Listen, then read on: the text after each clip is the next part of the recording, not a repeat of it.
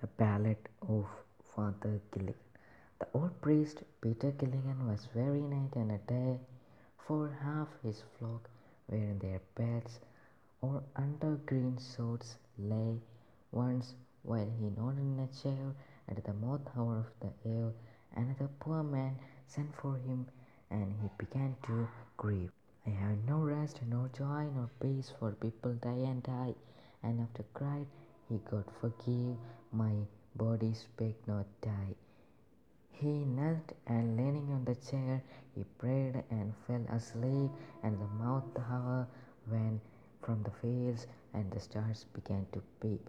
They slowly into million groves, and leaves shook in the wind, and God covered the world with shade, and whispered to mankind. Upon the time of Pharaoh's ship, when the mouths came once more, the old priest Peter Gilligan stood upright on the floor. Mavrone, Mavrone, the man has died. While I slept in the chair, he roused in his horse out of its sleeps and rode with a little care. He rode now as he never rode. By rocky lane and fen, the sick man's wife opened the door. Father, you come again, and is the poor man dead? He cried, he cried an hour ago.